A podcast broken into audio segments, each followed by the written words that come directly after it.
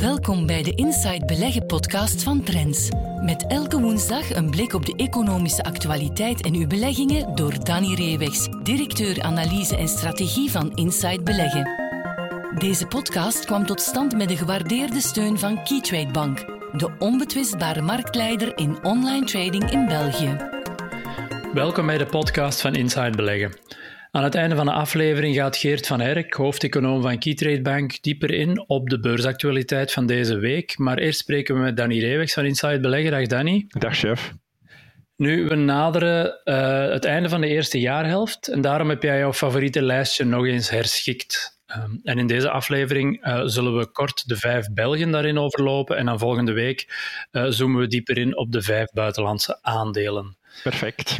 Maar um, om te beginnen, als we het alfabetisch aanpakken, dan komen we meteen bij een nieuwkomer uh, ten opzichte van, van jouw uh, favoriete lijstje van eind vorig jaar. En dat is Akkermans en Van Haren, de Antwerpse holding. Um, waarom is die momenteel aantrekkelijk en heb jij die opgenomen? Ja, omdat we weten uit de, uit de lange geschiedenis ja, dat Akkermans van Haar echt wel een basiswaarde kan zijn voor, uh, voor een aandelenportefeuille. Klassiek deed het aandeel het prima uh, ten opzichte van de Bel 20. Dat geldt trouwens bijna voor alle holdings in België. De kwaliteit daarvan is echt wel hoog en kan echt wel de basis zijn voor een beleggingsportefeuille. Zeker voor een beginnende belegger. Maar wie dan de jongste jaren aandeelhouder was van Akkermans van Haar, ja, die is daar niet zo gelukkig mee. Uitzonderlijk, de voorbije jaren heeft Akkermans van Haren niet uh, de Bel 20 kunnen volgen. En dat is ook nog niet gebeurd in de eerste jaarhelft van uh, 2021. Maar ik denk dat er toch wel kansen zijn voor Akkermans van Haar om het de komende 6 tot 12 maanden beter te gaan doen en minstens uh, met de Bel 20 te kunnen wedijveren. Dat is omdat ja, we zien dat meer en meer uh, spaarders gaan beleggen. En dat is absoluut uh, een schot in de roos voor bankdelen en voor Bank van Breda. Hè. Dat is mm -hmm. toch een eerste basis, uh, een fundament van de holding Akkermans van Haren vandaag. Dus daar zien we toch een sterke aangroei van het belegd vermogen. Dus dat is echt wel een goede basis voor de toekomstige winsten van het bedrijf. En dan hebben we een aantal meer cyclische participaties binnen de groep, die de jongste jaren het moeilijk hebben gehad. Dan denken we op de eerste plaats aan, aan CFV en DME. CFV, DME, dat is baggeren en bouwactiviteiten. Ja, bouw heeft het niet zo gemakkelijk gehad, maar we zitten volop in de relance van de economie, dus dat moet toch wel beter gaan gaan. En ook in de baggersector zien we toch heel gunstige uh, signalen. Uh, onder andere met het verbreding van dat Suezkanaal en na die catastrofen met dat uh, geblokkeerd schip. Maar ook ja. de offshore energy is echt een groeimarkt en daar, hebben, daar heeft DEME toch wel heel sterk op ingezet. Uh, het eerste kwartaal ja, viel, viel het een beetje tegen door omstandigheden, maar het orderboek bij CFV, bij DME zit toch wel op een recordhoogte. Dus dat uh, geeft alle goeds voor de rest van het jaar en de komende jaren. Want dat orderboek dat duurt wel enige tijd. Dus er zijn toch wel alle redenen om beterschap uh, te verwachten. Ook CIPEF uh, zitten we in de landbouwgrondstoffen. Ook mm -hmm. daar denk ik is er beterschap op komst. Lease Invest hij heeft nu een fusie aangegaan, maar is natuurlijk vorig jaar zwaar getroffen ook door de coronacrisis. Dus toch wel heel wat pijlers van het verhaal van Akkermans van Haren, waar de vooruitzichten voor de, voor de korte en middellange termijn toch wel gunstig zijn, zodat Akkermans van Haren toch wel terug mag op, opgepikt worden als belegging in de aandelenportefeuille. Ja, voldoende troeven in huis dus. En dan de tweede in rij, dat is een heel ander beestje. Um, we hebben er al veel over geschreven en gepraat, maar zat voordien uh, niet in jouw lijstje, nu wel. Argenix, het biotechbedrijf, waarvan de koers sinds het jaarbegin een, een zekere terugval heeft gekend. Um, ja, wat was daar de oorzaak nu weer al van? En, en is dat de reden waarom het momenteel aantrekkelijk uh, noteert? Ja, het begint nu wel terug opgepikt uh, te worden. Ja. Argenix, ja, begin van het jaar niet opgenomen, omdat de koers ja, 300 euro was op dat moment misschien wel ja, aan de hoge kant. Uh, natuurlijk, er is heel veel verwachtingen. Dit kan een historisch jaar worden voor het Gentse biotechbedrijf, met dus de goedkeuring in principe op uh, 17 december door de FDA uh, van Efgartigimod, hè, hun een middel tegen een aantal auto-immuunziekten, maar die goedkeuring zou dan slaan op de indicatie myasthenia gravis. Dat is een ernstige mhm. spierziekte waar er op dit moment eigenlijk nog geen goed geneesmiddel is. En Efgartigimod zou dat kunnen invullen. En dat heeft dan toch wel samen met die andere indicaties toch wel blockbuster potentieel. Dus bij piekverkopen van duidelijk meer dan 1 miljard dollar. Dat moet it uh, dat moet mogelijk uh, zijn. Waarom is de koers dan toch de voorbije tijd onder druk gekomen? Eén, omdat er wat minder nieuwsflow, wat minder nieuws was. En het enige belangwekkende nieuws, bij wijze van spreken, uh, in de eerste jaarhelft, was dat de FDA zei, ja, men had een versnelde procedure aangevraagd. Hij zegt, ja, nee, dat, dat gaan we toch niet doen.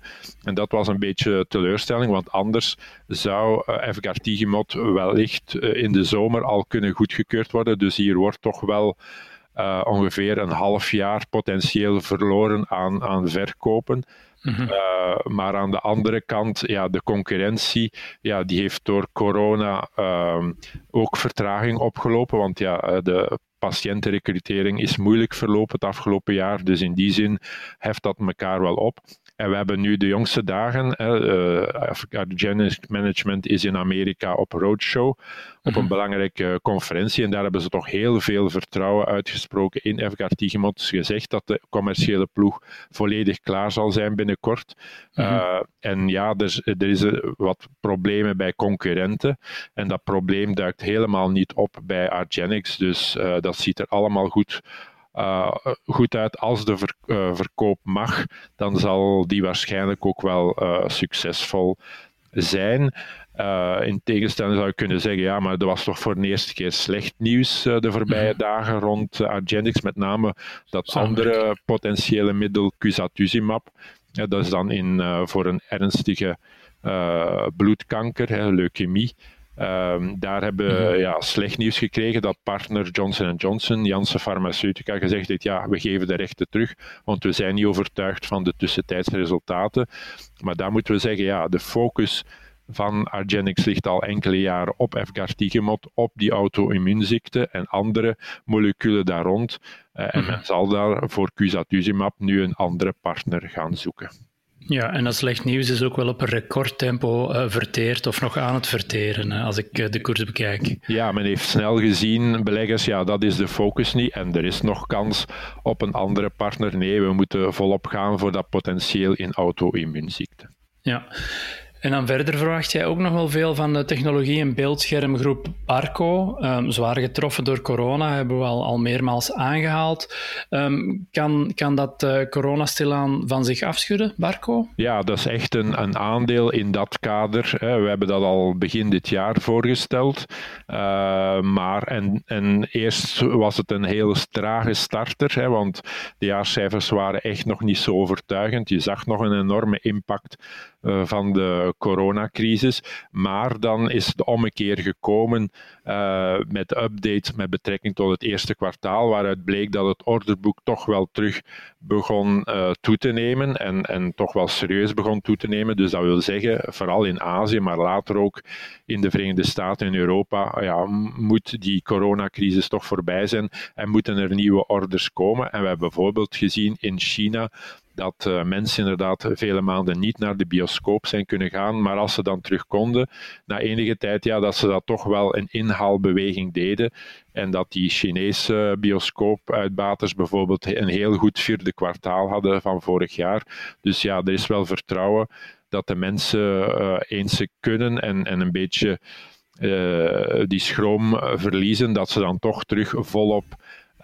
naar de bioscoop gaan. En dus bijvoorbeeld voor het vierde kwartaal van dit jaar mag er toch gerekend worden op een heel sterk seizoen in de bioscopen. En dat mhm. gaat die exploitanten terug de middelen en de ruimte geven om te gaan investeren. En ook ja, zie je dat we stilaan terug naar kantoor uh, zullen gaan uh, de komende maanden. En dat dat potentieel heeft voor hun ClickShare applicatie. Ja. Als we terug samen gaan, gaan vergaderen, is dat een ideale module. en dat zullen we toch hebben misschien toch wel gemist de voorbije, het voorbije jaar om samen terug te kunnen overleggen, te vergaderen. En dan is die ClickShare module echt wel goed. Dus Barco zat er al in, heeft het al uh, met 30% ongeveer stijging al goed gedaan. Maar we zitten nog ver van de historische topkoers. Dus ik denk dat er nog verder stijgingspotentieel is ook de komende zes maanden. Ja, oké. En dan um, nummer vier in, in, in, jouw lijstje, en dat is uh, opnieuw een nieuwkomer, biofarmabedrijf UCB. Nu, dat is in tegenstelling tot Argenix al een, een matuur bedrijf ja. met een aantal kernproducten. Uh, waarom is het momenteel interessant, UCB? Ja, een, een matuur uh, pharma, bio, biofarmabedrijf, ja, dat heb je uw uw uh, medicijnen op de markt en die verkopen en elk kwartaal rapporteer je daarover. En dan ziet de markt natuurlijk, is het beter of, of minder goed dan, uh, dan de vooropgestelde uh, verwachtingen, verkoopcijfers.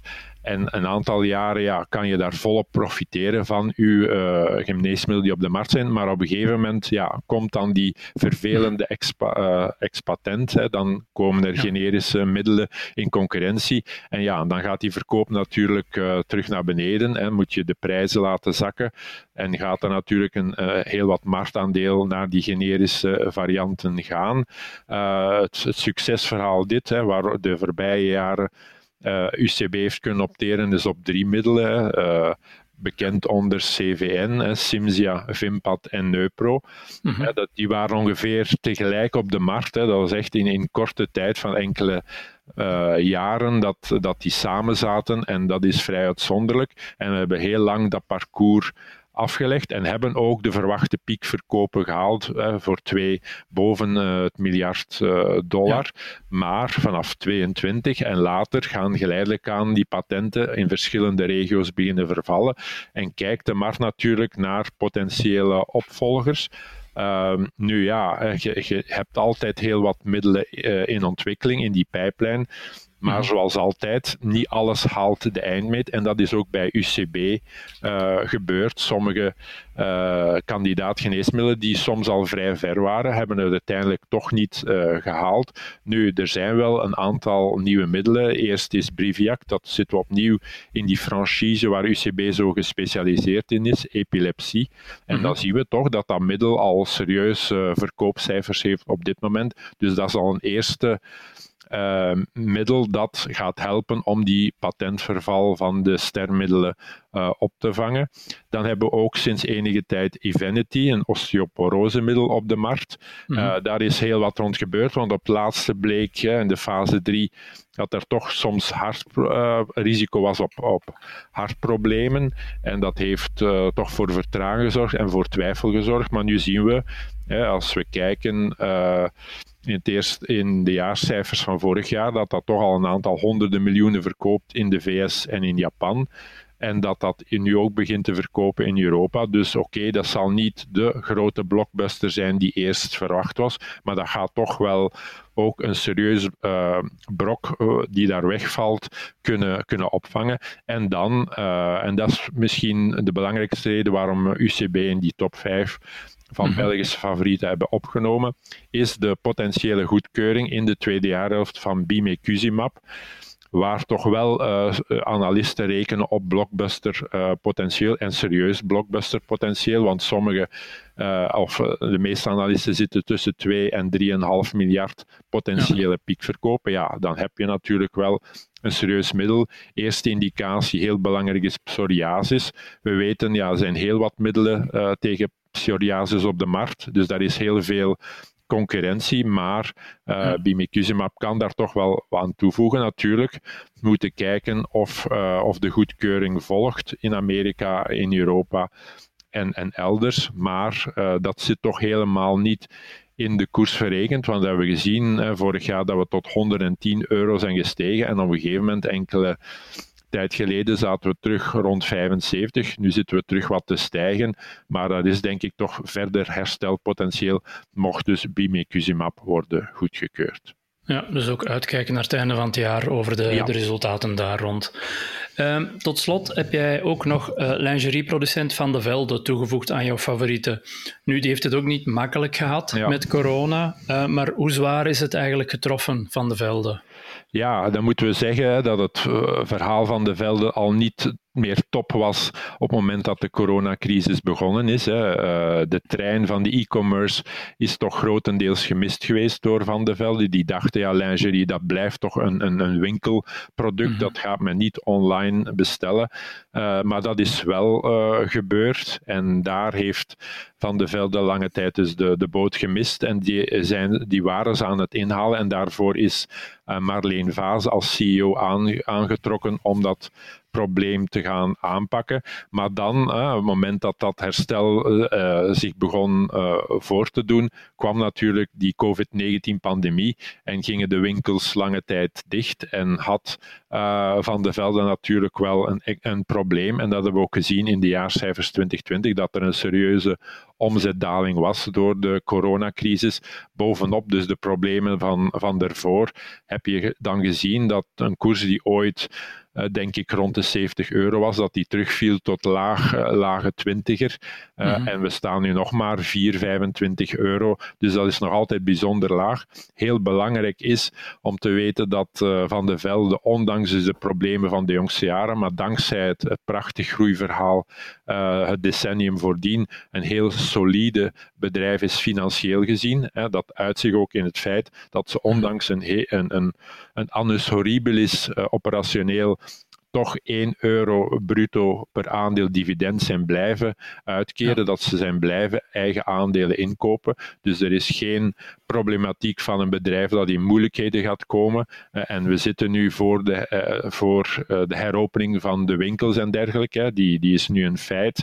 En dat moet toch, denk ik, de komende maanden voor herstel zorgen. Plus het feit dat ze nu meer en meer ervaring hebben in zaken e-commerce, in zaken online shopping.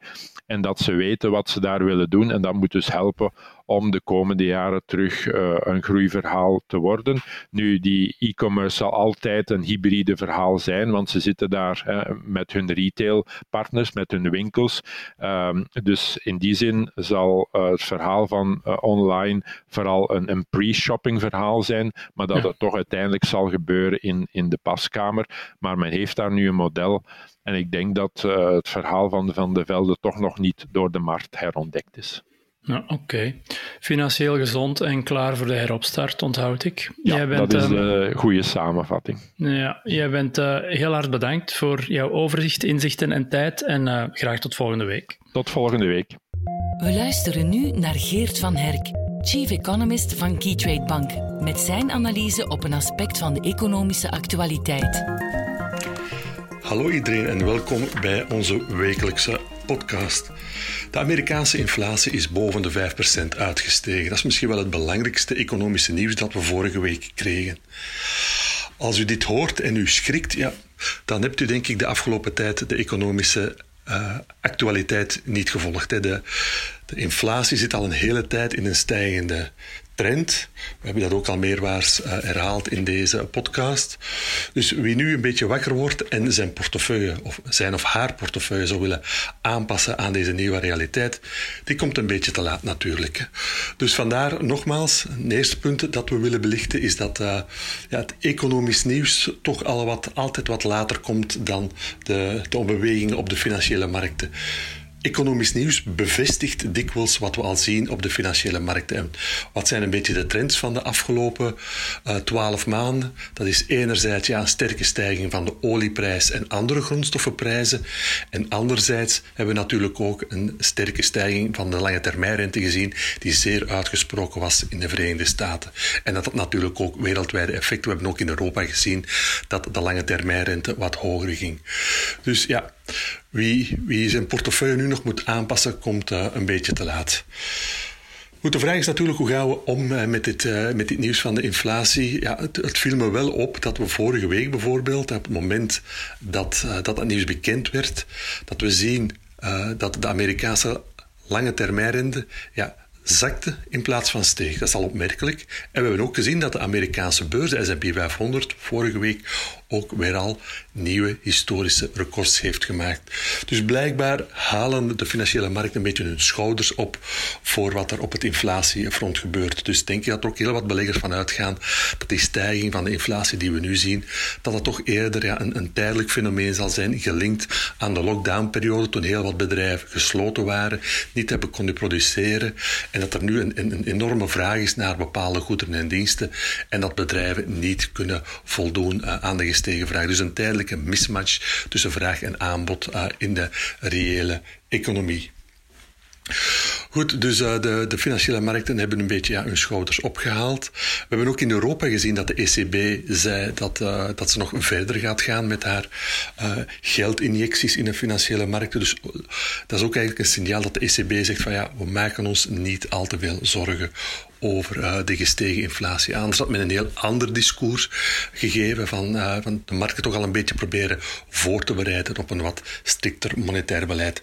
Dat is allemaal niet gebeurd. Dus ja, we denken nogmaals, ja, uh, wie, als, wie als belegger zijn portefeuille een beetje wil indekken tegen inflatie, moet eigenlijk gewoon verder gaan met wat we de afgelopen tijd zien op de financiële markten.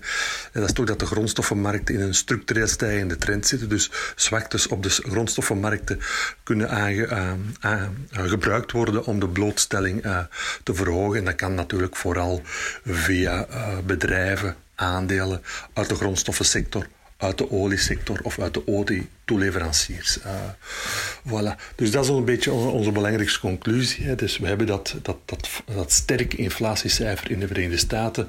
De markten hebben, lijken zich daar weinig uh, uh, van aan te trekken op dit moment. ook de centrale banken blijven er redelijk rustig in. Dus wij denken nog altijd dat de structurele trends die aan de gang zijn van hogere grondstoffenprijzen, de rotatie naar cyclische aandelen, dat die nog altijd verder kan gaan. Dus kijk daar vooral om opportuniteiten te zoeken en uh, je portefeuille uh, aan te passen aan een, een, een wereld met hogere inflatie. Bedankt en tot volgende week. Tot zover deze aflevering van de Inside Beleggen podcast. Meer tips, advies en analyses voor uw beleggingen leest u morgen in Trends. Volgende week zijn we er opnieuw. Deze podcast kwam tot stand met de gewaardeerde steun van Keytrade Bank de onbetwistbare marktleider in online trading in België.